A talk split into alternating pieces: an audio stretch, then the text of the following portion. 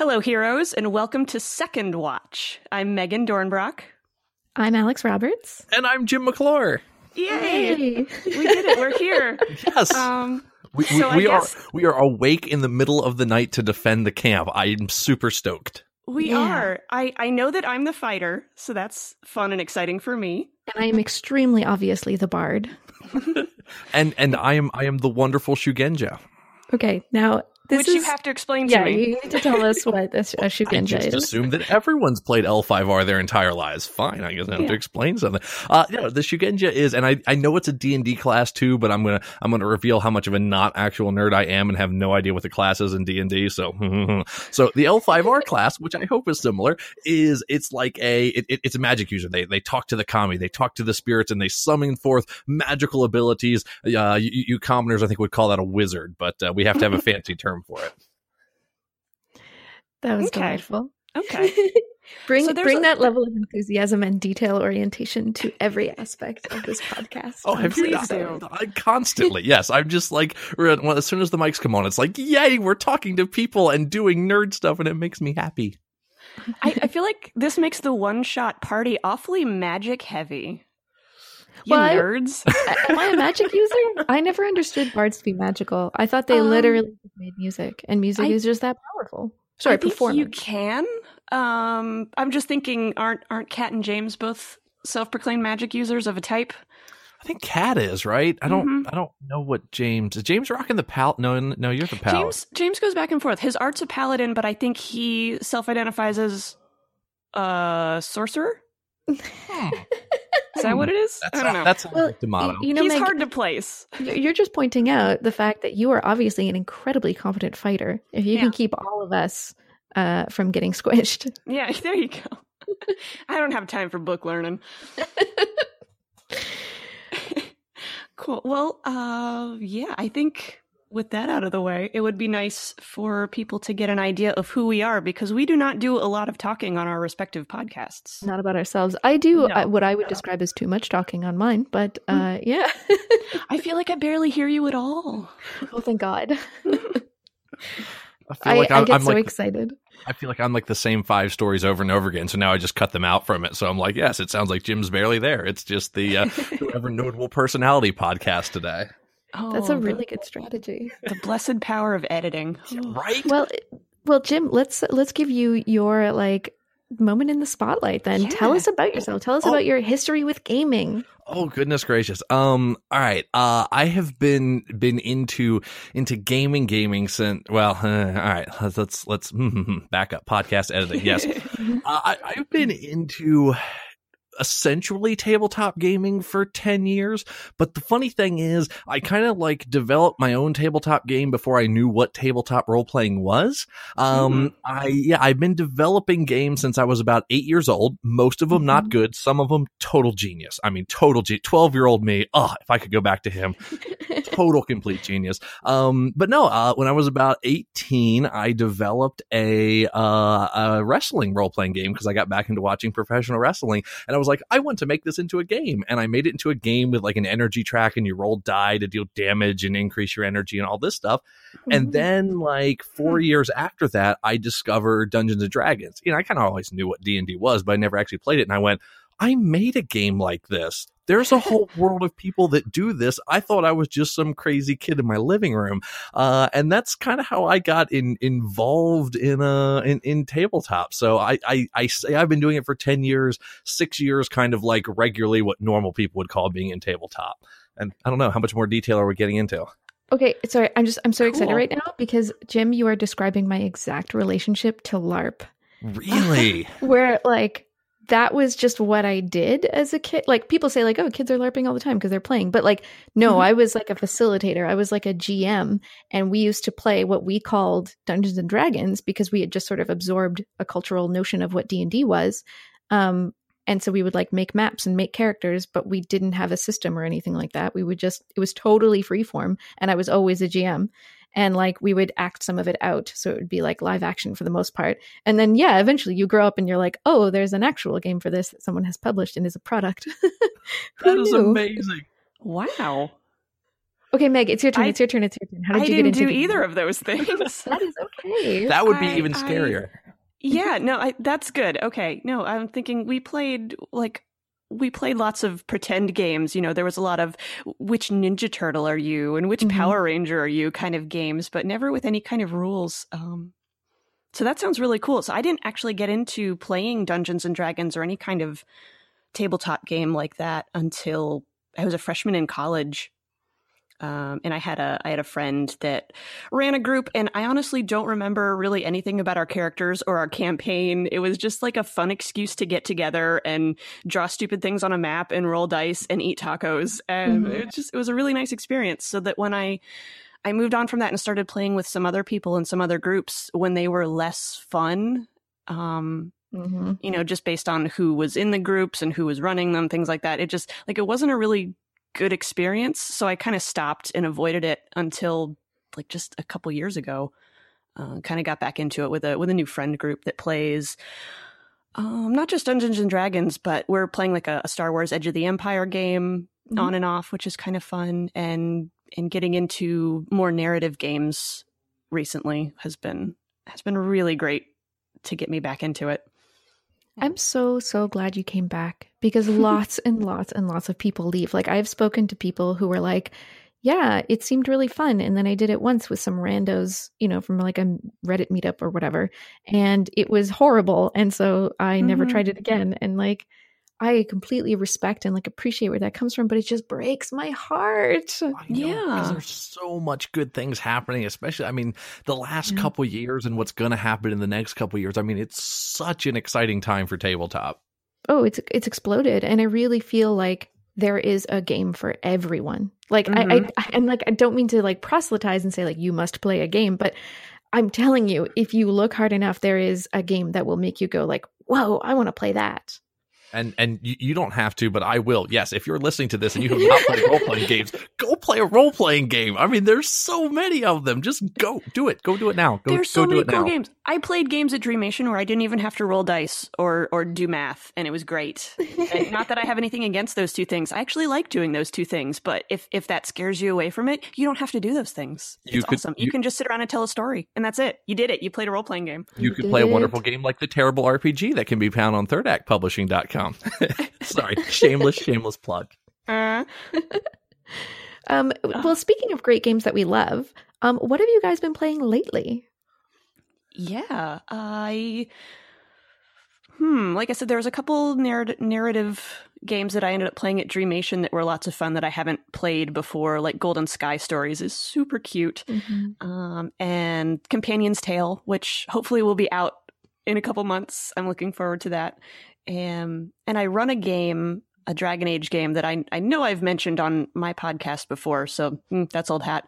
And I play in a Monster Hearts game that is getting so good. oh my god tell It's me good. So literally everything about your monster hearts game So I play a witch, wh- and uh, I'm playing in a game where we have we have a fae, we have a queen, a mortal, and a hollow, Ooh. and they are all excellent players. Um, they're they're so good at what they do, and I I love this game because I watch them play, and I think that uh, they're exploring these really interesting, cool characters, and then I play my character, and I don't know if they know that I'm barely role playing. Like this is 99% true to life. Meghan was a teen witch. Like Mhm. every question I'm asked is like, mm, I know the answer because this was my life. Just like less promiscuous. but that's oh my god like it's been said before that monster hearts is not really about playing teenagers it's about playing what teenagers look like on television right when Mhm. they're like portrayed Yep. by people in their early 20s and so Yeah. it's not about like revisiting the shit of being a teen it's about like just adding this layer of sexy glamour to the Uh-huh. to the angst and the It's so anxiety and the the isolation and the that feeling of monstrosity Mhm. So, as as someone who's never played, it sounded like you were '80s glamming teenhood. Is that my understanding Sort of- right? It's it, well, it's it's any CW show ever, basically. that is is such a great playing. description. Yeah. You know, Monster Hearts was originally pitched to me as like a they said it's like a Twilight uh game or it's like a it's like a Vampire Diaries thing. And so I was like, cool, Mhm. not for me. I'm moving on. but then I was like, someone pitched it as well. Every person, you know, gets a play sheet, a, a play set like you would in an Apocalypse World game, Mm-hmm. but all of the play sets uh, sort of represent a monster, but really represent a way to be abusive in a relationship. and I was like, oh, okay, that's truly and genuinely interesting. oh, I like that. And also, I'm, mm, I'm gonna have to unpack that on my own later. I think what. Realizations right now, Meg. yeah, yeah, yeah. What what playing this this controlling witch person means about my yeah this this has correlations. Okay, I, I think you have to embrace your shadow self. Like I think it's a um I, I think a lot of the like World of Darkness games are sort of on the surface about engaging with the you know the sort of negative aspects of yourself or like your sort of darkness but they're very often like kind of playing it up and glamorizing and and making it cool as where monster hearts is more like yeah sexy cool teen monster oh man this is awful yeah. It's oh, and you mentioned Vampire Diaries actually, and I had to to point out someone else sold the game to me as being like, oh, it's kind of Vampire Diaries ish. You know, we're gonna play a one shot. Maybe you should like watch an episode before we play. And I was like, hmm. yeah, all right, I can watch like an episode. I'm still watching that garbage. It's in my Netflix queue. It is it is a shit show, and I can't stop. Like, They're the best. Okay, can we all say a garbage television show that we truly love with all our hearts? Oh my goodness, I have so many. hmm. Jim, pick the pick the first one that comes into your mind, Freud style. Oh. Just go. All right, so the first one that pops into my mind, just because it's so garbage, and I did watch so much of it, True Blood is just. I mean, it's Nice. so bad, and I've watched every episode. That's amazing. That's not what I was expecting at all. Yeah, I, I I can't think of anything other than the Vampire Diaries right now, but I know I watch a lot of garbage. Like it's ninety percent of what I watch. So, how about you? Uh, I'm truly deeply in love with a low budget 70s Canadian TV show called The Littlest Hobo. Do you guys do you guys know about The Littlest What Hobo? is this? Oh my No, god, oh my god, oh my god, oh my god, oh my god. I get so excited when I get to tell Americans about the television show. It's about a dog who Oh, helps people. He goes from town to town, and in every town, there's like a mystery, or like someone's hurt or in danger, or like there's crime. There's very often crime, Mm-hmm. and he just like shows up when he's most needed, and he'll have like, someone will see him and like give him a name, and he'll help that person, and then at the end of the episode, he just leaves town. oh. He like moves on, and everyone's like. Oh, guess he has like somewhere to go. And so every single episode, he's in a new town solving a new mystery or helping a new person with their problems. And like, it could be anything. It could be anything. Like the hobo will save your marriage. The hobo will uh, chase the drug dealers into the police, uh, the police's handcuffs. Like, it's the best show on earth, but also it's terrible and really low budget. And like, all of the acting is like really, really bad. And it's like this dog just does things that are completely beyond what any canine could ever possibly be capable of. That's like- so cute. Yeah, to the point where it's. I, I, my theory is that there's actually the soul of a damned man trapped inside a dog. I was going to ask if he's definitely a dog or if this is like a 99 good deeds of Eddie McDowd situation. Uh, I'm sorry. Ex- expand on what you just said. Am I Okay, hang on. Let me make sure I'm I'm getting the name of the show right, but it wasn't it uh, Jim, do you have any idea what I'm talking about? I do not have a clue, but I'm so into this Okay, wait, let me google it really quick and make sure I'm I'm saying this right. because if you, yeah, if you, if you have a story about a dog that travels around and has to do ninety or a person that travels around as a dog and has to do ninety nine Yeah, yeah. deeds, like I'm oh, I'm sorry. I'm totally in for two seasons for that. It's it's a hundred deeds for Eddie McDowd. My bad. Uh, and it was it was like some old Nickelodeon show where uh, it was it was a, a person, a human person. Eddie McDowd like was a real shit, and I guess pissed off some kind of like old witch magic person, and she turns him into a dog, and he has to do a hundred good deeds or he won't turn back into a human. And I don't think the show ever finished, so he is forever a dog what? somewhere out in like Nickelodeon land. What the fuck? That is my head headcanon. My whole thing is that he was an evil man who was turned into a dog and he has to do enough good deeds in order to. Well, my theory was that in order to uh, die and go to heaven. Oh, okay. Uh, I don't know why I had to go so dark with it. I, I like your take better, but I am really excited that my complete misinterpretation of a television show is, in fact, another television show. yeah, and it's probably a, a real bad one too. So it's Well, it, it's terrible. should Al- line. Alex, Maybe there's more parallels. Hmm. Alex, as you were describing it, all I could think is I go, is this just like a less historical, but with a much deeper, dark undertone wishbone? Is that like what we're describing here? Oh. I I I Like always different hated stories, Wishbone as a different- child. Was he more I- intelligent than a dog? I think he was just a dog. I didn't really watch him either. I thought he just like we're gonna tell the Sherlock Holmes story, but Sherlock's a dog. Like, But it hit this weird thing where like Wishbone would tell the story, except he would always be the main character because he was very Oh. egocentrical. That Yeah, dog was. um and and then but there would always be like some sort of weird little nod like maybe with this little dog that's in present day is actually robin hood or is actually cleopatra or whatever the story that was being told and it was always i don't maybe that's just the way i remember it from a kid i was it was always disturbing to me just just enough just enough yeah, that people are just like, "Hey, Romeo, you're a dog, but I still want to like say poems at you and stuff like a human." Mhm. That's that's nasty. totally normal. People in those Hey. people in those stories are nasty. it's 2016. We're all furries now. Oh yeah, that's right. I forgot. we should have talked about our personas instead of our classes. Yeah, that's right. Jim, what's your fursona? Yeah, my, fir- my first what You're, um, I, par- I feel like i've missed half a conversation the the animal that you secretly are inside. What is Yeah. that? oh god Is it in fact wishbone? Uh, no, no, it's most definitely not Wishbone. That dog is evil. That dog is pure distilled evil. Um, Oh my God. Oh yeah, I'm, I'm breaking He's like the exact today. opposite of the littlest hobo. He could like defeat him. ooh, Anyway, Oh, sorry, they go could on. so- nemesis. They could so Highlander that. Oh, it'd be great. um. Okay. Uh, if I had to pick an an or, or what animal am I? See, that's why I gotta stop that. I know who I want to be, but I, I can't be that. Um.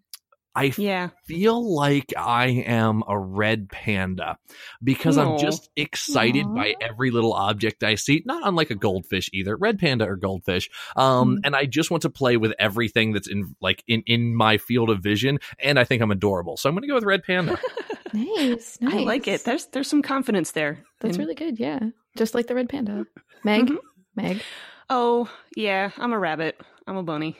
Oh God, Just- duh. I don't even yeah. know I bothered asking. Not. no, it, it, it's cool. I I've um yeah, we talked about this a little bit on Twitter. I think as as a teen, I Mhm. my persona was a snow leopard because I thought they were the coolest things. They're the best. I literally cool. that was the Yeah. one I was going to say. I want to be. I go. I'm not as cool as a snow leopard. Oh I will gosh, never Jim. be, but I want to be a snow leopard. Oh, they same. have, they have the Same, best tail. And they and they're always like chewing on them just a little bit. They're so good. They're so cute and dumb and great. I love them. So my my compromise was that my persona is is a bunny, uh, but her, my my idol is is a snow leopard. She's Right. probably like like the Xena Mhm. of of whatever this furry universe is. So I now in my head canon we are both fans of the same TV show. Uh, Xena Snow Leopard Stop. Princess, Yeah. man. That's five Yeah. good seasons of content right there. Absolutely. Alex. Oh, I'm one of those birds that instead of walking hops around. No. Oh, it's adorable. Thank you. Yes, that is really That's no very cute. question. Um, uh, t- t- I feel like we're still. I think we are still in the "What have we been playing lately?" segment. Yes, we didn't So- get Oh, is that past where we me. were? So, So some, someone else. What do you play? Jim, Jim, Jim, Jim. Okay. Um. Well, uh, let, us go with what I've been recently playing because if you ask what I play, then I have to say L5R, and then everyone takes a shot, and it's yeah, it's a game. Um. so what I've recently been playing, and it's been terrible because I haven't played L5R, which is a darn darn shame. But um, I've been doing a ridiculous amount of play testing for the games that I'm developing coming up. So Capital City has been just, I mean, two three nights a week play testing. Uh, we just started hitting the play testing for RPG Solitaire, and then every now and then I'm getting in a game of Reach of Titan. Uh, actually, I was up in Chicago last weekend and got to play Reach of Titan with Kat and Darcy, uh, and the guy who's making Exxon Punk, um, who I will remember his name in about 30 seconds. Mhm. Um, so uh, doing a lot of play testing, but uh, have been playing a couple other games. I have sort of a sporadic game of Shadow of the Demon Lord that I'm playing, which is really, really good if you're into kind of the I don't want to say the horror genre because it's not horror. I don't really know how to describe it. Someone could a lot better than me. Um, but it's a really, real dark fantasy. Um, mm-hmm. It's a mm-hmm. game Rob Schwalb made. He's actually been interviewed for the show. It just hasn't come out yet. Uh, but I really, really like the game. I got to play at a convention with him, and he ran it for me, and it's uh, it's an experience. And then the other thing that I played recently, mm-hmm. um, hold on, because. I played it for one shot, and I don't remember the name because it's a game that's not out yet, but it's about to Kickstarter. Oh. But I'm oh. going to plug it. And I sent D'Amato a message, and he sent it back to me, and I don't remember what he said, so I'm just stalling for about another ten seconds. This is great. We're just going to let episode aired yet, or no? No, we literally oh, just recorded last week, and I don't know when it's oh, coming geez. out. Oh, ah, it okay. might be in the calendar.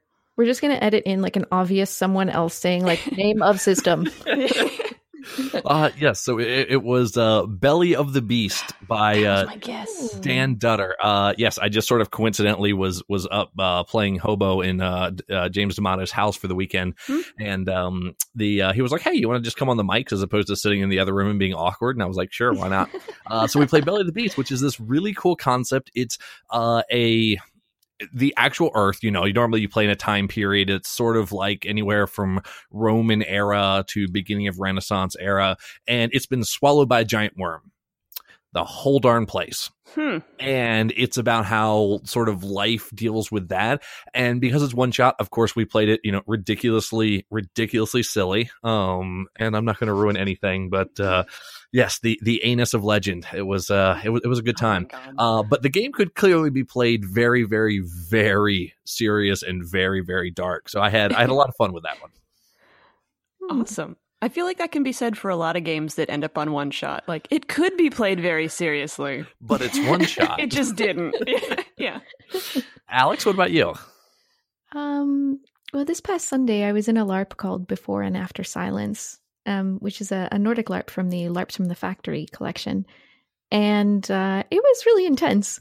Um, uh, there's a couple of warm ups uh, that, that, you do, like a minute of play, and then you step back out and you do five minutes of play, and then another five minutes of play, and you step back out.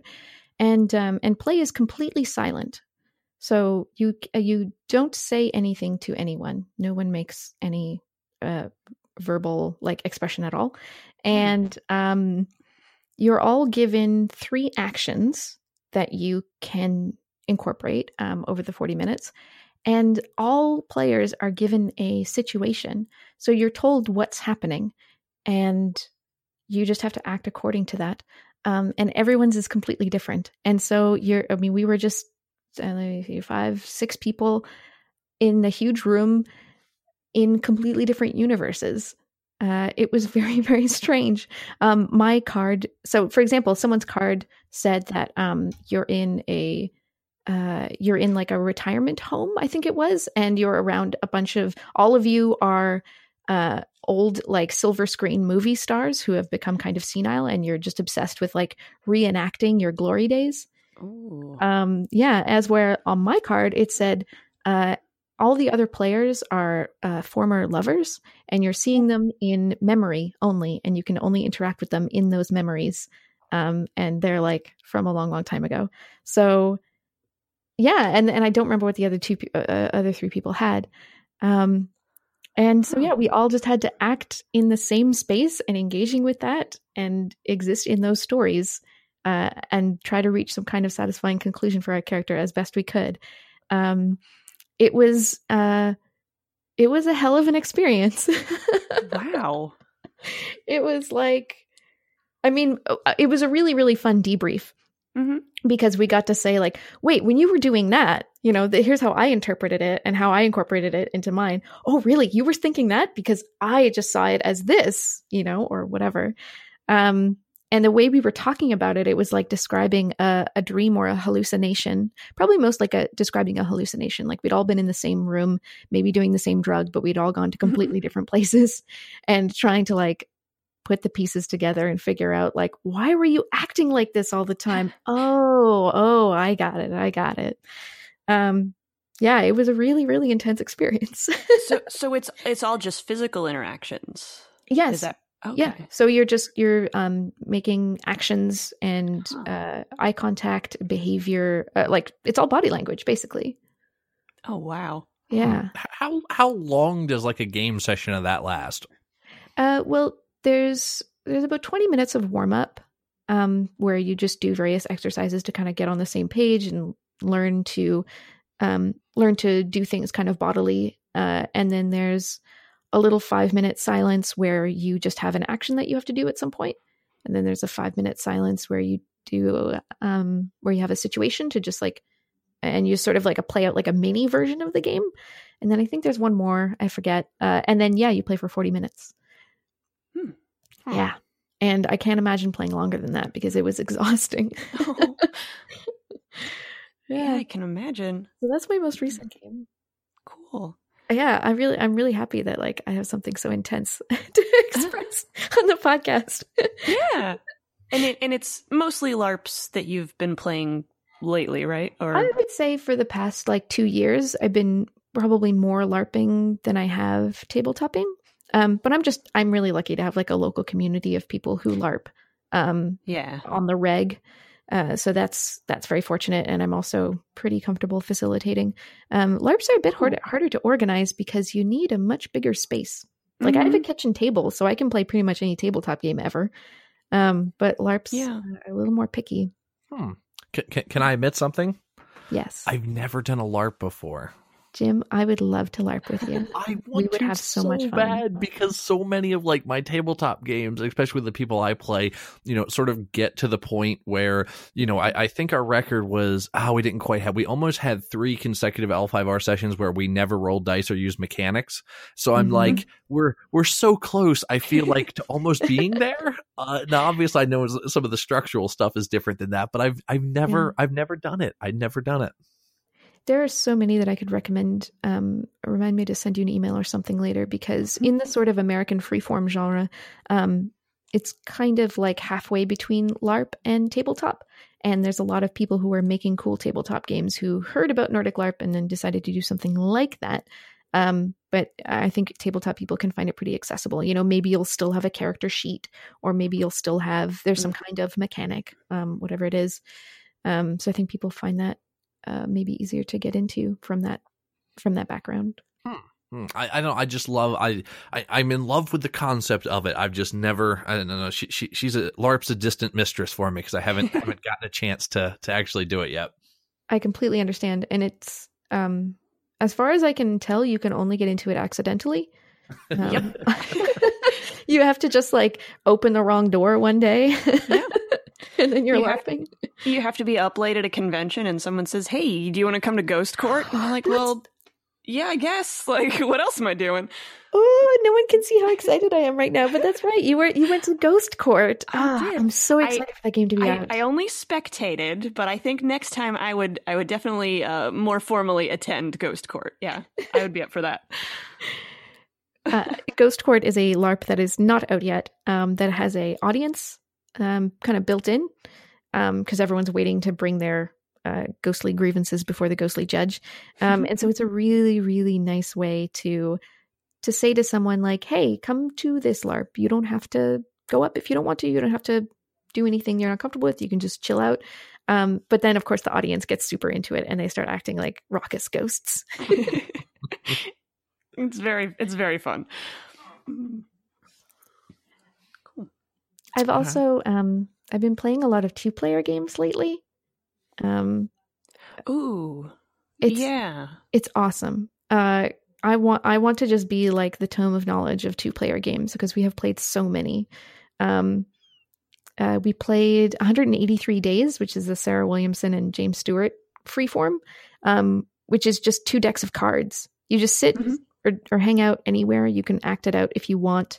You can sit at a table if you're more comfortable. It doesn't matter. We, we played in bed. Um, and you just draw a card and then do what it says. And then when it says to draw the next card, you draw the next card. And you just go through a whole deck like that and you tell a story. And it's amazing. Ooh, Yeah. that's It's really totally, cool. totally awesome. Yeah, Jim, that'd be one of the LARPs, or, you know, it's a freeform game that I'd recommend to you because you can LARP it if you want. Or you Well- can just describe things. It's cool either way, whatever. Well, I only need one other person me? to do it. When, when are you running it for me? the next time we're in the same room. All right, fair enough. That's Oh. if you haven't learned, if you're on the other side of the mic with me, at some point I will ask you to to either be in or to run a game for me. That's that's part of my thing. I think that's very nice. The, uh, no, it's Yeah. completely selfish on my part because I want everyone to run games for me. It's a good idea. Then you get to play in more games. I Or- know- and they feel pressured because they know they're on recording. so they have to there- agree. There's, there's proof. Yeah. are we all Are we all going to be at Gen Con? yes. Yeah. Yes. Okay. yes. Cool. We All have to play gosh. something. Yeah, yeah, yeah. We should totally first- play something. We'll We- play we- a three player LARP. Yeah.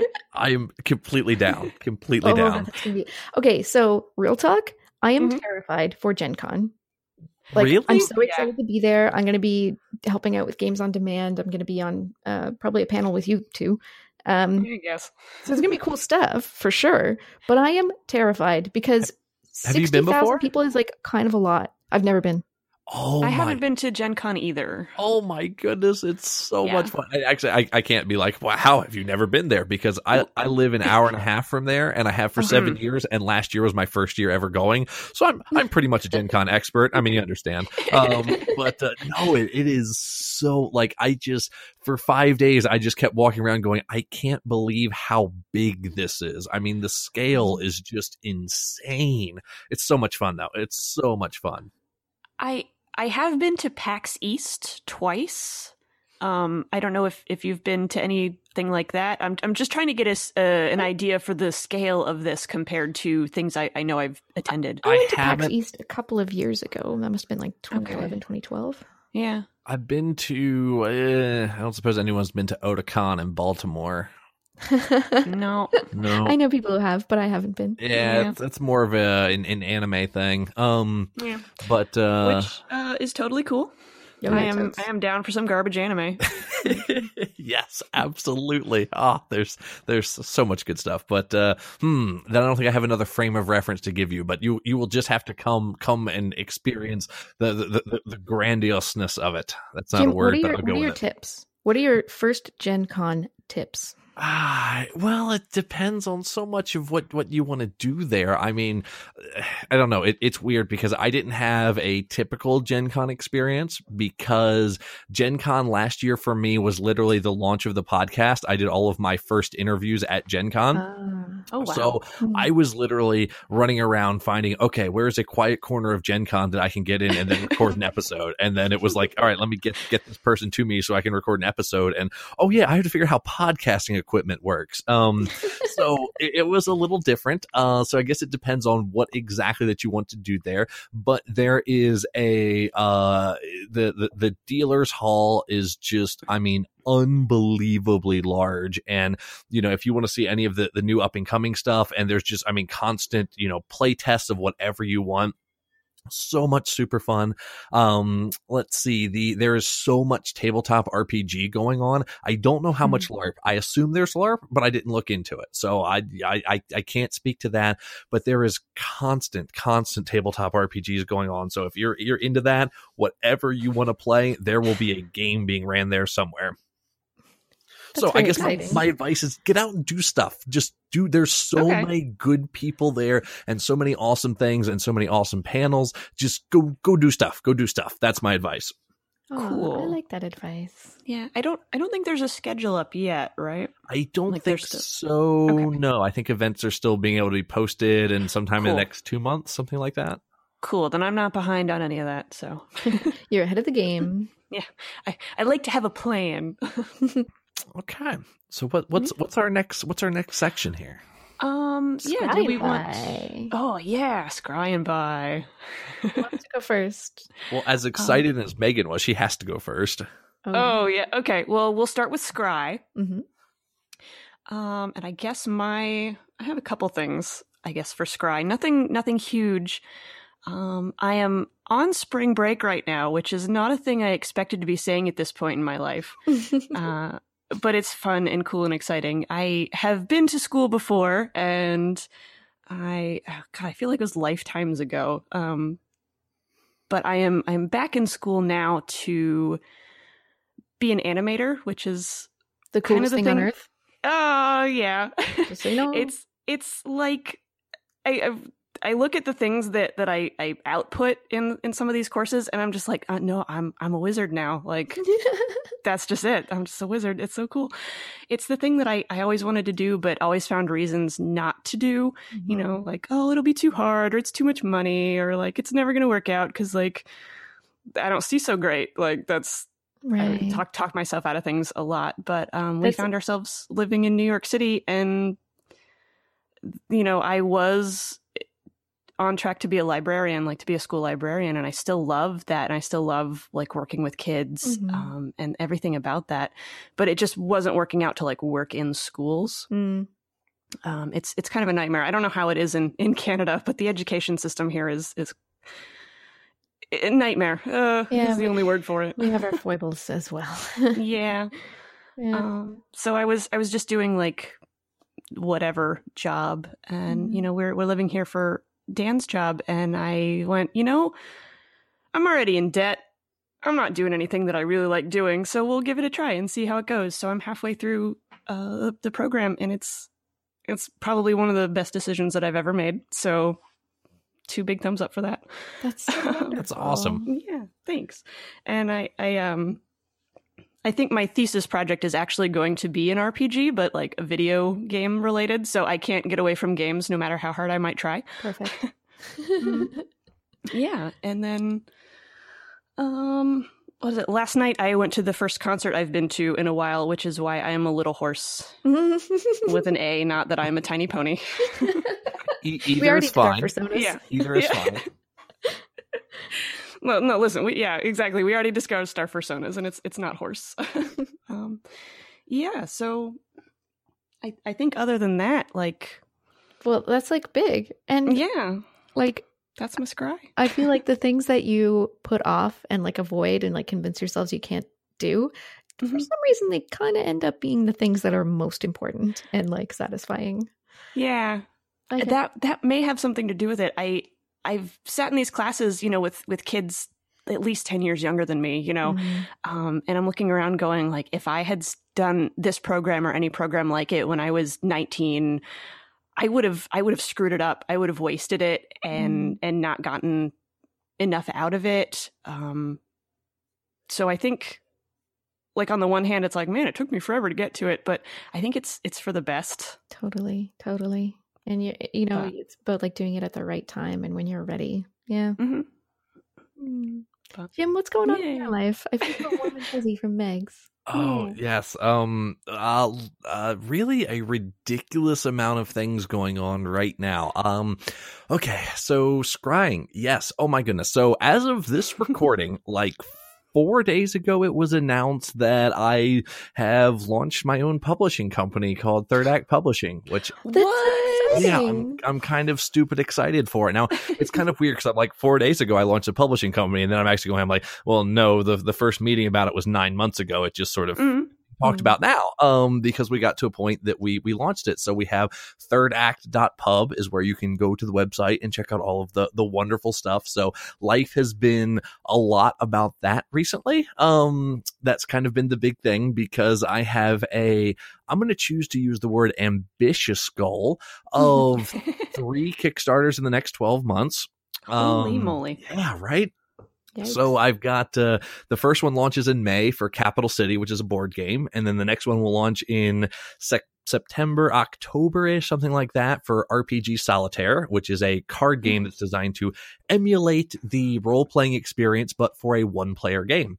And mm. then is Reach of Titan at some point spring of next year, which is my Shadow of Colossus style RPG, where it is you as a team that is Sold. big bringing down bigger than life creatures. So, uh, yes, wow. Yeah, yeah, yeah, so much production, so much production. So I've I've gathered I've gathered together a team. I've got Jim Merritt, I've got BR Ocean who are working on it uh, respectively part time and full time uh, on doing production for this thing. And then I've got uh, let's see, uh, Palomi is doing uh, my art direction, who is amazing. Oh. She is so fantastic. I um, love her. Oh, she's so good, so much fun to work with. And then Pavanis is the illustrator that we just hired for capital city as of today. Uh, this may be recorded before she even knows that she's the one hired, but you're you're the one. We we picked you. Um, so uh so that's that's been the the big thing sort of going on in in my world is all of this third act publishing stuff so that's that's that and then for ah for buying um well, I we'll get to buying. Oh, Don't jump oh, ahead. i'm sorry I, i'm jumping the line Al- alex Yep, Make alex the hall it is monitor. you yeah.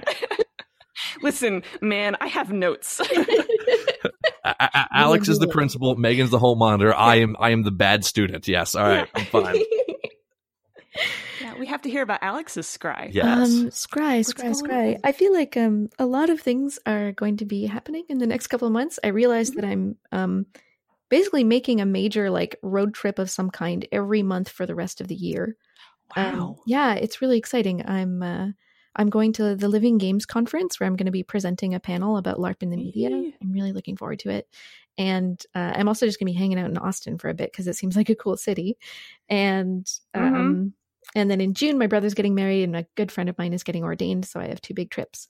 And uh, and then it's Wizard School in July. Oh, I'm so jealous. Good fucking lord! I my cannot believe I'm going to Wizard School. Not really processing that at this point. I'm just gonna Oh. just take that as it comes and and then uh, you know august is gen con and then uh september i'm going to a house con and then nothing in october and then um metatopia is in november and then december is Yay. christmas so there's like a lot of shit going on in my life and you know what i'm truly like most stoked for Hmm. right after this recording like literally as soon as i like hit stop i am gonna go swing dancing and I went swing dancing last week, and I had not been swing dancing for almost a year. And I somehow Oh. just completely forgot that it makes me so happy, and I love it so Oh. much, and I get so excited. And I That's just so like, cool. I was so nervous about getting back into it because I just felt like, oh, I've been out of it for so long. You know, I, I'm not good anymore, and Mhm. you know, I- I'll have to like learn everything all over again, and I'll feel awkward or weird or whatever. But then I remembered that I was never good and I'll never be good. And it doesn't matter, and no one cares. What's important is that I'm just enthusiastic and I roll with it. And like, Mhm. I can do that any day of the week, you know? And so it just feels so, so wonderful to go. And, and well, you um, you need to get down to then Cincinnati, Ohio for a week because a Mm-hmm. large portion of my gaming group, not me, I am I am not the swing dancer type, but a, a large portion of them they do swing dancing every single Wednesday night, and they all keep telling me how much fun it is and how much of a stick in the mud I am for not doing it. I completely respect any life choices that you want to make, Jim, but it is fun as hell. it's so much fun. And like, I don't know what you think the swing dancing type is, but uh, we got all types in my Yeah. experience, and I've danced them all. and like, oh, it's just so cool. Like, there's just, I don't know, there's just a really nice like diversity, like particularly of age. You know, like I'm Mhm. out there dancing with like university students and like, uh, um, uh, people much younger than me and also like dudes in their 60s who like you know maybe they can't like cut a rug like they used to but they'll spin you and you just go with it and it's awesome and like oh, oh i love it so much it's so much Oh. fun That's awesome. And and so Alex, you're going to teach us how to swing dance at Gen Con, right? uh, well you know what i Is- i go swing dancing um with a with a handsome Yeah. man who also larps and does tabletop stuff and so we have been trying to figure out how we can make a swing dance larp and teach everyone to Nice. swing That's dance through a awesome. larp of I'm in. I don't know if that will ever happen. It could. You, you you have a deadline. It's Gen Con. You have to have whole, whole thing hammered out, hammered Yeah. out. You got- like three months. Go for it. Prototype. Come on, at least let her have it in beta by Gen Con. Like, come on. no pressure. Oh. Ah. And for buy, I just All found right. out that my favorite kind of mango is actually called a champagne mango. And so I've been buying a lot of them. They're very fresh and good this time of year. Good to know. Awesome. That's all I uh, got. are What they- about you guys? Are they particularly better than than regular mangoes? Well, there are many kinds of mango, and probably what you think of as a mango is like a red mango, and those are good, and I respect them. But a really, really ripe, firm champagne mango, they're like the tiny, sort of kidney shaped ones that are like really, really bright yellow. Oh, ah, the best thing in the world. I don't even need to do anything to it or put it in anything or on anything. I just eat that sucker. Oh, so delicious. Nice. Okay, Jim, you can do your buy now. Okay. Yeah. Well, I'm kind of excited about it. Um, yeah. The the um. All right. So it it it's it's not a tabletop buy, but it's it's a di- different uh different nerd buy, as it were. Um. Of course, I'm I'm a huge huge fan of Chuck Palahniuk's writing. Um. Mm-hmm. His book Damned is my favorite book of all time, which is a really weird choice, and because it's a really weird book. Um. But I love it. I love it so much. And last year, I think it was um, something like that. He released a sequel, and Chuck Palahniuk does not normally do sequels, and he released a sequel of my favorite book. And I have finally decided to buy and read this because I'm so so scared that he's going to ruin what what I love. So I bought Doomed, the sequel to Damn, and I have read the first chapter last night, and I was so tingly with excitement. I go, it's mm. everything that I wanted. So I don't know if I necessarily recommend these books to anyone because they are really weird. Um, just just to give the synopsis, the, the first one, Damned, is about a 14 year old girl, Madison, who dies, goes to hell, and becomes a telephone operator. Mm, And okay. uh, yes, from there it, it leads to well, I, I won't spoil anything, but uh, it is a very adult book. I will give a fair warning on that. But I, I this book, oh, I love it so much. So I'm I'm super excited that so far in the first chapter, anyway, the sequel has not let me down. Good. That is such a satisfying feeling when you know that it could be so bad and yet it somehow is so good. Like that's just yeah, mwah. yeah. And there's there's something so that I love so much about buying a book that's from an author that I know I've loved and has has consistently never let me down. It's just mm-hmm. like I mark it on my calendar. Like I know what day it's coming out. I'm gonna get it, and I'm just gonna have a really good week that week. Like, oh, so um, Meghan, that leaves you. Cool. Yeah. Yeah. So my buy um, earlier this month, I bought a video game called Hustle Cat, which I have been screaming about on Twitter. Yes, correctly. um, it is. It's a dating sim Mm-hmm. where your character, your protagonist, um, who, which, which, by the way, the protagonist I love because you can choose from a couple of different profile pictures. Sort of, you get like um, different skin tones and and different like one that's a little more masculine and one that's like maybe a little bit more feminine, but they're both sort of androgynous. Hmm. Uh, and you choose your pronouns, whatever pronouns that you'd like to use, which you can also change partway through the game, which I thought was cool. Cool. Uh, so it's a it's a dating sim where your protagonist Avery works in a cat cafe, and everyone in the cat cafe who is dateable, by the way, all of your coworkers are dateable. Uh, they also are cursed to turn into cats that are equally adorable. Uh, it's fantastic. It's truly amazing. Yes, it's it's incredible. And my mission since I bought it was to smooch your spooky boss, which it turns out you have to do all the other routes before you unlock spooky boss route. Ah, yes. Mm-hmm. Uh, yeah, and that's the first thing. First thing I did this this week, I was like, I'm on spring break. I'm gonna play a video game. I unlocked spooky boss route, and it was incredible. It was That's it was the best best video game experience of my life. I, I'm honestly enjoying like people enjoying that game on Twitter so much more than I could ever actually like I love a good dating sim, don't get me wrong. Um, Mhm. but I just am enjoying people's enjoyment of it so much that like that's my favorite way to consume that game is just by people posting screenshots and. Yeah. Oh, I love it. good. I'm I'm glad it's I'm glad it's uh good content. It- it- it good good content. twitter.com content. I Um, lived for that. Cool. yeah. Do we want to do our random encounter? Or have I- people been scrying and or buying other things that they are very excited about? Um I think that's it without hammering just more. It's like I've bought a whole bunch of art assets, Yeah. but that's not fun to talk about. Yeah. I, I bought some more Dragon Age books that are honestly I actually already own them. I just bought the different version of them because I'm a mad person. Like Because you're too precious. Yeah, they're they're so good. Oh my god.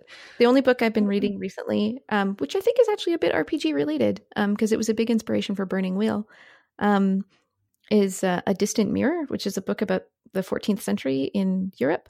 And it's the best. It's the best. I mark off passages that I can read them to other people because I get so excited about dumb ass fucking nasty nobles in the 14th century and their idiot lives. And it's like every other thing is like the Pope made a law saying that you couldn't wear pointed shoes anymore and everyone just made their shoes more pointed and then and they made their shoes so pointed that they would have to tie a special thing around their uh, knee and then like tie the point of their shoe to it so that they could actually walk Oh my gosh. yeah it was like it was like you know when people like wear their pants really really low and people are like how do they even walk? Why do they do that? Motherfucking 14th century nobles are so much more into that look than you could ever even know. And oh god it's just like the nobles are always doing things like oh yeah and everybody all the nobles uh, which is like 1% of the population everyone else is just like in filth and misery until they die very soon. Um, but the nobles that were all super into falconry and so they would just like wear their falcons on their arms all the time you would go to dinner with your falcon on it's like oh time to go to the party Go, hook up my fucking falcon on my arm and bring bring artemis with me I don't know what this says about me, but I am so into falconry too. Like I love everything about the concept. Like anytime I'm at uh, our, our local Renaissance fair, they they have a, is, is it falconist? I probably should know what that term is. falconer Falconer. I think that's right. Um, every, Yeah. every, I think, feel like there's a metal band named Falconer that I know. Um, yes, they do enter the glade. Um, anyway, the, um, they, I'm, I'm so mesmerized by the fact that this bird does tricks. I'm like, this bird, I'm pretty sure could kill me. Like just looking at it, I'm like, that is a Mm. big, strong bird. Like I'm pretty sure that bird has biceps. I don't know. They just, ah, Falcon's awesome. and then they go up and they do all of these tricks. And I'm like, you could command this thing to kill us all, couldn't you? And they always just smile at me. And that, that scares me. But I, oh, I want to be a falconer so bad, so bad. they Well, do look really cool at the Renaissance fairs. I will give you that. Then, okay, let me tell you uh, one final tidbit from the 14th century. If a bunch of nobles got together and had a really big party, they would obviously all bring their falcons. But Mhm. the coolest thing that you could do. Uh, oh, and it's super important to remember that you pretty much became a child, became an adult as soon as you hit puberty. Um, and you generally didn't live very long, even if you were rich. So all of the like adults engaging in like adult like society in the 14th mm-hmm. century were basically teens. So a bunch of teens get together with their falcons and try to impress each other with their cool falcons. a popular thing to do was to bring out an enormous pie. And everyone's like, why is this pie so big? What's the deal with this pie? there are hundreds of tiny birds in there. And then you just like make a, a loud sound and they all burst out of the pie. And then everyone's like, yeah. And they release their falcons into the dining hall and they, and they catch the, the birds for everyone's amusement. Is is that four and twenty blackbirds baked in a pie? Yes, actually, that that thing never made any sense to me. But like people legitimately baked actual live blackbirds. Well, I mean, you just you oh, put Oh, a pie crust on top of them Yeah, and then scare them so they fly away. And people just did this like, yeah, no problem. I'm Nobles. not gonna lie. I feel like if I was a noble at that time, I would totally do that. Like I want to say that I'd be a better person, No. But you would Ah, also be like fourteen. right, so- exact. No, that's exactly what I'm thinking. I'm, I'm thinking 14 year old me. Um, Yeah. yes. Oh, oh, I should be a better person, but I really, I really want to see birds burst out of a cake right now. I would Mm. watch that CW show. yeah. the real monsters. hmm Yeah, let's do let's do a 14th century hack of Monster Hearts where we're all nobles, We're Yes. all- just all- indulging all our vulgar appetites. Yes, um, I'm on board. Um, well, we actually have one other little segment. If you are up for it, um, we're calling "Gather Information." Oh, oh yeah. I feel like we talked yeah, some point. yeah. So I thought it was interesting that all three of us are new voices to the One Shot Network, and we all do interview podcasts. We do. um, which is yeah, that's that's curious to me. So I am interested in why why we do that, and and maybe a little bit about how, if that's any different than than to each other, how we approach that sort of thing. You know, what was why we like that format, I guess. You start. You start. I was about to say I was going to put it right. I I go mean- if you're going to surprise us with something, then you've got to start us off. okay, to be fair, we talked about this. it is in the DM chat. So, I mean, you can go back and look. I talked about this at least once, but that's fine. I will go first. um, I think I liked the interview format. I was particularly inspired for my um, my pitch for my show by uh, Kate Leth had has had. I'm not sure what what the status is on her podcast. Uh, if if you're not familiar with her, she she works in comics, Mhm. and she has a really nice show that's it's just her and she talks a little bit about like what she's been doing in comics lately uh, what she's been reading kind of interesting things like that but then the bulk of her show is an interview with somebody in the industry like maybe somebody that she's worked with or somebody that she knows um, and that was appealing because like i like her i like her show uh, and i wasn't sure if i could rope anybody else into doing a show with me um, and I was like, oh, oh no, what can I do by myself? You know, like I'm uh, nobody wants to listen to just me talk for an hour, so um, like an, an interview show seemed to make sense, and I don't know, just getting the opportunity to meet some new people in the industry, like I was. Like I mentioned earlier, you know, I've only just kind of come back into playing. So mm-hmm. this is kind of a good excuse for me to to get out and like play some other games and to meet some other people who make games um, that's been really fun. And yeah, as as for like the approach or the how, um, I make a lot of notes and I have an outline and a list of things that I want to go over. and now both uh, James D'Amato has given me shit about that, and um, so have you guys just a little bit, but that's fine. I love you. It's cool. Good, excellent we, we, we, do it because you're you're you're organized where where mm-hmm. we are I shouldn't say we I can only speak for myself am just like complete gunslinger shooting from the hip so yeah. yes it, it, it, it admiration is why we make fun of you oh, okay I'll take it I you know what I um I was on a, a, podcast called the Tabletop Superhighway for about a year, and uh, yeah. I was pretty loosey goosey on that show. Um, I would make notes, but I don't think I put a depending on the topic, I might not put very much research into it or anything. Um, and what I found uh, is that uh, when it was just me thinking of stuff about game design to say, I kind of ran out of things to say after a while. And the more that I met other people uh, who were in into this sort of thing, uh, into any kind of role playing stuff, um, I got more and more excited by what I found. I just felt like almost everyone that I've talked to who is into the kind of games I'm into is amazing and fascinating and cool. And so I really I really just wanted to have like you know the kind of conversations you can have at a convention where it's like wow I just we're just in this corner we're just having we just talked for like 2 hours and it was so intense and like amazing and I never get to have these conversations you know in my day-to-day life. I was just like wow what if I did a podcast where I could actually do that every 2 weeks? um, yeah. and in terms of process I this is you know lifting the veil but i do a tremendous amount of research like i will if you have a book i'll read it all if you have a game i'll read your game if you if you have a blog i'll read every single post like i i get pretty obsessive because i want to have mm-hmm. something more substantial to talk about than just like so who are you and what's what's your deal that's awesome and I, I know i mentioned it before on twitter but i feel like backstory literally does. Every time I, I come across somebody in the community, I'm like, oh, they seem really cool. Like, I want to know more about them. That's literally your next episode. It just, it keeps happening. And it's a little spooky at this point, honestly. Next time you think of that about someone, just tell me. Yeah. Because apparently you got good taste. There you go. Yeah. Oh, and I've been reading uh, Leaving Mundania. Oh, it's so good. I finally picked it up. Yeah. So it is good. really good. The so. book about LARP in America for sure. Oh, it's great. Ah, okay, Jim. So I guess that's me then. Yeah. Um. Yeah. Well, uh, so many things that are different and yet the same. I don't know. It's weird. Um, mm-hmm. to start with, because of course, Meghan, you talked about kind of like pitches and all that to one shot, and kind of how we ended up with three three interview shows that sort of have all their your unique unique taste and feel to them.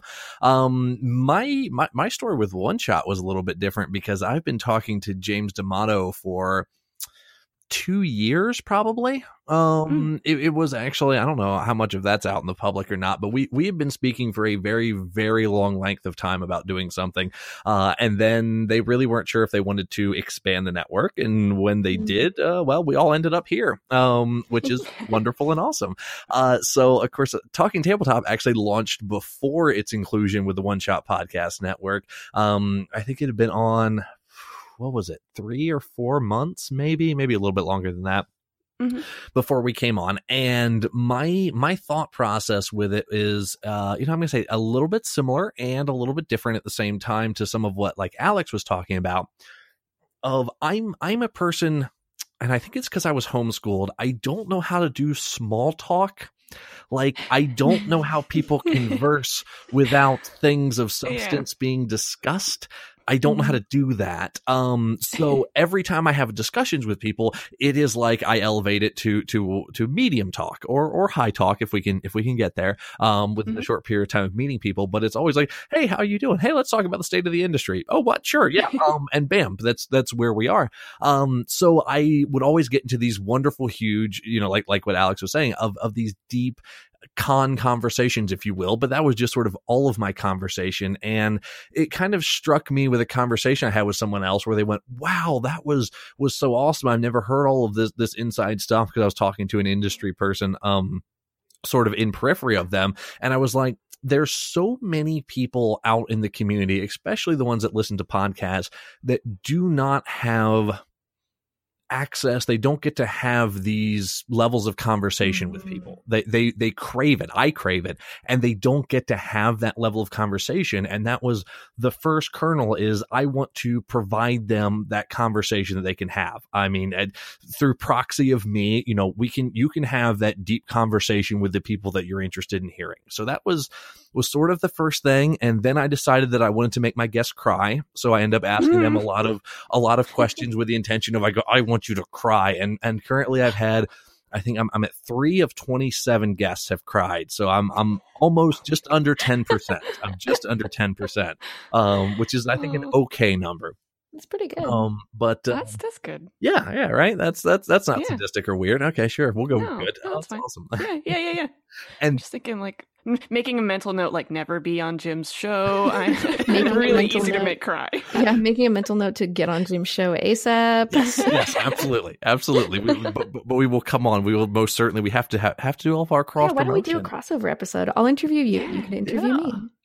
I, I dig it. I dig it. Um. So, and then the the one last other sort of secret that I haven't said anything anywhere else, but because this is second watch, um, the RP mm, the RPG industry is very new compared to so many other things. I mean, essentially, it's existed since the mid '70s. I mean, we got what is it, 40 years? 40 years is what we have. That's that's the Yeah. entirety of of RPGs. And Yeah. there's a lot of people that have been involved in the early stages of RPGs that are getting older. Not to get too depressing with this because this is not talking tabletop. Um, and what I want to do as part of sort of like the, the the the side quest of talking tabletop is I really want to chronicle the early days of RPG development, the the TSR days, the Wizards days, all of this before it gets lost to time because Hmm. I feel it's important. We are at an early stage. And while the overwhelming majority of people that have been there and done it all are still alive, let's talk to these people and get it down what actually happened. And that way we will have that sort of future going off. So I've not discussed that before, but that's the little side bit of information for those people listening of one of the other little side quests that's going on behind the scenes so that you the listeners of of course my show will hear me ask all the time about how did you get started how did you get first get started what was it like working for tsr in the early days because it's Mhm. pulling out these old stories to chronicle them Yeah. um I love that. Yeah, that's really yeah, I know it's it, it's sneaky. Um, but uh, how I do my show? Um, I am the amateur hour here. That's for darn sure. Um, yeah, I, well, we'll see. no, oh no, oh no, because you all do like prep. Um, that's crazy. Um, no, I I find someone I'm like, ooh, that seems like an interesting person, and then I, I will find some way to to get them on the show. Normally, I, I lie to them. I go, hey, you're going to be on Fear of the Boot, and they're like, oh, okay, awesome, and then they find out it's not. Um, but uh, hmm. yeah, yeah, that's that's try that. that's the trick. That's the trick. You just you just pull the sheet at the last second. Um, but uh, no, I I do. I'm going to say minimal research. I, I look into a little bit about what they have done. Um, you know, to to get some talking points and everything. But really, what I'm going to do is I'm going to start asking them, you know, how they got started in it, and then all I do is I look for little kernels of information to follow. And I what I really do, the secret to get people to cry, I'll tell you it right now, is you look for that story that they gloss over, and then you go, wait, wait, wait, wait, wait, wait, wait. What, what was that that thing you said that you had that Mhm. five year period of time that you got out of publishing? Wh- Why did that happen? Well, don't don't gloss over that. That I'm interested in that because that's where the emotion is. It's right there in that story that they don't want to tell. And so I I be a bad person and I try and drag it out of them. just just dig into that that wound. Uh-huh. Oh wow. And that's yeah. There, there's talking tabletop. This is wonderful. Cool. I, I, feel like I understand now how our shows fit together because uh, to think of yours as a sort of like archive and chronicle and like record of things that have happened that's really like important. And I see mm-hmm. backstory as um, a, a lot of what I'm trying to accomplish is about bringing up new people who are doing work that I think is cool that I don't think anybody knows about yet. And so, like, you know, like I've had bigger names. I've had Jason Morningstar and Lizzie Stark and whoever on it. Um, uh, and a, a, lot of this is also just I think my audience is more of an RPG audience, than I feel like bringing LARP to them and bringing like the discussion around LARP to them is really important. But, but yeah, I think my show is like very focused on the new and very focused on like the upcoming and the soon to happen. Oh, nice. this is lovely. I love it. Yeah.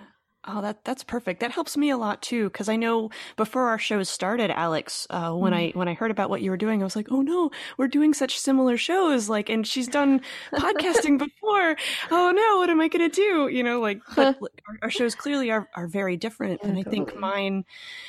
I, I I pitch it a little bit different every time I talk about it. I think, but I, I know the driving force behind it is like I'm so interested in that need to create and to change things. Yeah. And that's what I want to find, like get people to talk about is is the, the thing that they made and why, why they made it. Like what was it about the things that exist that just weren't good enough for what they wanted to accomplish? Oh, that's um, great. That's great. Is, Yours is about like what currently exists, like what's currently happening, like what are people what do people have to work with? What do they have to deal with? Mm-hmm. I, I remember when I first heard um, about your show, I was like, oh, so it's like about hacking that or like homebrew and house rules. That's cool. Mm-hmm. But then your first episode was about accessibility. And I was yeah. like, holy shit that's an aspect to like mod like to, to you know game modding that i never even thought about and like that was your first episode out the gate was like what now and i was like oh yeah. this is awesome that's cool Oh, I'm so glad. And that's that's a topic like I want to keep coming back to because I feel yeah. like there's still so much more to say about oh, it. Oh, totally. Yeah, you don't uh, want to have we that. were like, actually just having a discussion uh, well, um, about the uh, I, I, like the the accessibility. Just talking about that for a minute. Um, my significant other, she uh, she's a sign language interpreter, is what she does. Cool. Um, and we started having a discussion about it, and I go, I, I, and I haven't figured out what it is yet. So someone's going to beat me to the punch and steal this, but that's that's fine. I, I just wanted to sort of do it for this community. Um, but to to have a tabletop game that is designed specifically for deaf people because yes. you have such an interesting, you know, method of communication and it's all done Amazing. through hand signals. I go, there's there there's a mechanic in there. There's a way to yeah. make it work. I haven't figured out what it is yet, but it it's there and it would be something so uniquely theirs, I feel like. Um that uh so it's it's it's it's a kernel of an idea at this point, but I I yeah, that's that's sort of one of the passion projects in the back of my mind right now. Oh my god! I want to talk to you about this so much. Okay, okay, but oh my god, my next, literally my next guest. I don't know when this episode will air, but the next episode, the next episode I'm going to record, um, is uh, with a gal named Kathryn Hymes, who is a linguist who, together with her co-designer um, Hakan Seyalioglu, um, is she made a LARP about Nicaragua, the development of Nicaraguan Sign Language. Um, it's Ooh. also a completely si- silent LARP, but it's very different than the one I described earlier. Um, and they also made a game about language development called Dialect. That's like a tabletop game. But yeah, that is really interesting. There are definitely, definitely other people who are thinking the same thing of like sign language is amazing and cool and interesting. And oh gosh, and the idea of like a game that like maybe also teaches you some sign language or something like that and like mm-hmm. uses the actual like mode because I oh, that's so exciting to me. I, well, and I'll tell you one of the things for my like I have a very very basic limited like I can have a little tiny bit of conversation. I'm I'm getting there. I'm getting there a little bit. Mm. But one of the yeah. things that amazes me that I'm just infatuated with from a storytelling standpoint is um uh, you know people who are deaf that, that speak with sign language they uh, are very direct in everything that they say because you know mm. sort of like what i do and fumble around with a whole bunch of words um they that takes so much more effort so everything that they say is very direct and very to the point. point and i'm i'm in love with the concept of having a role play experience where it is just let's get to the core of the matter and do it um so i'm i'm i don't yeah. i'm kind of super excited about that but again you've literally heard the entirety of the idea at this point so i don't want to overhype it have you no, ever- that's okay. Like I now it's stuck in my brain, and I'm going to keep thinking about it. Have you ever Oh, seen I'm so ASL excited. poetry? I'm sorry. Have you ever seen ASL poetry? Oh. Yeah. Where they do sort of like the I'm going to call the the artistic renditions of ASL talking. That's not anywhere close to appropriate words, but yeah. But yeah, yeah, because it's like they're it's performed, um, and and it's like you're not just like signing a series of words, but they like where you place the words in relation to other words that you've placed, like also has meaning, and it's this sort of like a borderline dance. Well, Anyway, not that I know a ton about it, but I'm No, just but trying to fuel this. All right, amazing there's a little, little extra tiny butt on that kernel, I guess, because my my first thought is I go, you know, the, the, the this beautiful talking through through hands and through sign. I go, this so much just seems like spell casting to me. Um, you know, from someone from the outside. I go, there's a way to connect that. I just have to put mental power and time into into figuring out what the connection is, and then of course I I myself have to to go through. So uh, so I say uh, Emily, my better half, she's she's going to work with me on on that side of it because of course she knows that side and I don't, and I'm just a guy that goes like, I think that would be a cool thing. right. Yeah, totally. Oh, that would be so cool. Oh my goodness. Uh, well, we are like well over an hour. I think we should. Uh, They can deal. It's fine. wow, Meg, We- sass. Listen, Pure we are we are one shot. We are awesome people. Yeah. Yeah. yeah. We're fine. it's the watch. The watch takes as long as it takes, you know. Whoa, that's intense. That's deep. Um, yeah. but I, I suppose you are right. I suppose it is time for a random encounter. Yes, definitely. So, um, I uh, f- found um, someone gave me a uh, a whole booklet of paranoia random encounters. I'm a huge paranoia fan. I don't know if that's uh, common knowledge. Um, and so I could roll us up pretty much anything. But um, what we were saying earlier is I'm going to roll us up each a mutant power, and then we are going to figure out who would win in a fight with our mutant Ooh. power. Ooh. That sounded okay to everyone. Okay. Yeah, I have I have dice. What are we rolling? So, so wait, Uh, hold you're on, just so rolling we're a clear. D20. James Nice. and Kat are asleep, and we immediately go to PvP. Okay. That's Yeah. right. Yeah. when the cat is Things away, get weird might shall in the middle of the night. Yeah. Well, they they took care of the monster, and now we have nothing left to do but you know practice our skills. Did they? Because if I remember correctly, I have an eggplant that has taken over my mind right now, probably leading to this fight. But just just so we're clear on context of how much protecting our first watch does. It's a floating timeline. Uh, so I just rolled mine. I rolled a 17. Dee, dee, dee, dee, All dee. right. I have telekinesis. Ah, gee, Wow, an actual useful one. OP. Yeah, totally. All right, let's see what I got. I got a 14. 14, 14, 14. Ooh, you have regeneration powers. Oh, Ooh. sweet. Okay, so we've got. So I'm basically Wolverine. I would say we, we've got Yep. Xavier. We have Wolverine. I am hoping for magnetic powers. All right, let's see. And a gentleman's two. Ooh. You have chameleon powers. Hmm. Okay. Okay. Hmm. All right. I Hmm. definitely go out first round. I say, so so we, we obliterate Jim. I'm, Um, I'm like, I try to, However, I try to blend into the bookshelf, and then Alex is just like, well, like I can clearly tell that your soul is still right here, so you're you're obliterated. hmm. Meg, Wolverine. Yeah, that that's that's interesting because if if you are, you know, if it depends on how good your chameleon chameleoning is. I bet I Hmm. bet we could sniff you out somehow. Yeah. No, I feel like I feel like I go because at some point I'm going to want to try and strike, and then then it's just over. It's it's I I get totally Xaviered from that point on. then we're all Hmm. agreed that I win. It is because I feel like It- regeneration is so awesome, but you just can't yeah. can't beat the telekinesis. Un- Yeah, it's it's a very long, drawn out fight, but I think ultimately you would win. I think I if, hadn't thought about that. I mean, I could beat you up and everything, but I Mhm. just I don't know if I have the endurance. I mean, basically, you land one good hit on me, and like yeah. you know, I'm boned. Is this on top of me being a fighter versus your bard? Uh, yes, yes, I will say that it is. Yep. Okay. Yeah, Yeah, I I'm- think I'm actually, you know what? As much as my power round. is the coolest, I think in a straight up like combat situation, I think Meg is going to take it. Yeah. Mhm. Hmm. Or the other strategy. Meg could do is just avoid you for about 70 or 80 years till you die of old age. just, Oh shoot! Are you going to play the long game, Meg? play Oh shoot! Does long game. regeneration just mean I'm? Is that basically immortal? it does. Is that what's It does with Wolverine, right? Oh, Yeah. sweet! It's all I've ever wanted. It is the, Because- the longest, most boring possible fight, but Meg wins. Yeah, that's fine. no, I think it's amazing. Like we just play this game of cat and mouse for like Yeah. 80 For, years. like eighty years. Yeah. It gives my life purpose. But it's great because no matter how old I get, I can always kill you because it's my mind powers. yeah. So you can't even like come and visit me in the home because I'll fuck you up. That's kind of sad. But then again, my, my, my chameleon body is dead on the street within the first five minutes, so I'm not that sad. You've been dead a long, long time. and nobody notices because they can't find you. Oh, that is so sad. That this is so such a tragedy.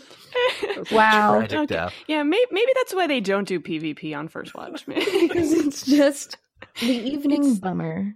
It is. It's too sad. So so so then James and Kat wake up. They go, "Where's Jim?" And and then Mhm. like no one knows. And then they're like, "Uh, well, where, where's Meghan?" Well, she's going to be running for the rest of her life. And they're like, "Alex, Alex, what what, what happened?" And I'm going to be like, everything's fine. And they're going to be like, that's mind control, not telekinesis. That's a different thing. But good try. oh, they've made a horrible mistake. I'm gonna, I'm willing to end on that note. Uh, Yeah, I, is there? do we want to do like, some there- sort of sign off? Yeah. I don't know. Is there a third watch that we wake up? Is that how this works? No, there will never be a third watch. Yeah, oh no, no. 'cause I, I feel like that would of be course not. JPC and Johnny, and No, we do not want them protecting us. Uh, I'm just I'm just considering in in the lore of things. I'm going to be honest. I've never actually played a watch in D and D, yeah, I don't yeah, play who watches does either. that? so I think there's a third watch. No, I think But this. we'll I think just- the sun rises.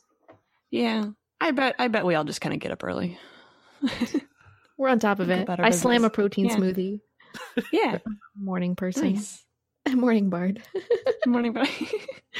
Lovely. All right. What a successful watch. successful watch. We we have so we have yes completely destroyed the party in the night, but I feel we didn't get attacked by anyone outside the party, so I feel like that's a success. Maybe it wasn't a true PvP. Perhaps we were all LARPing.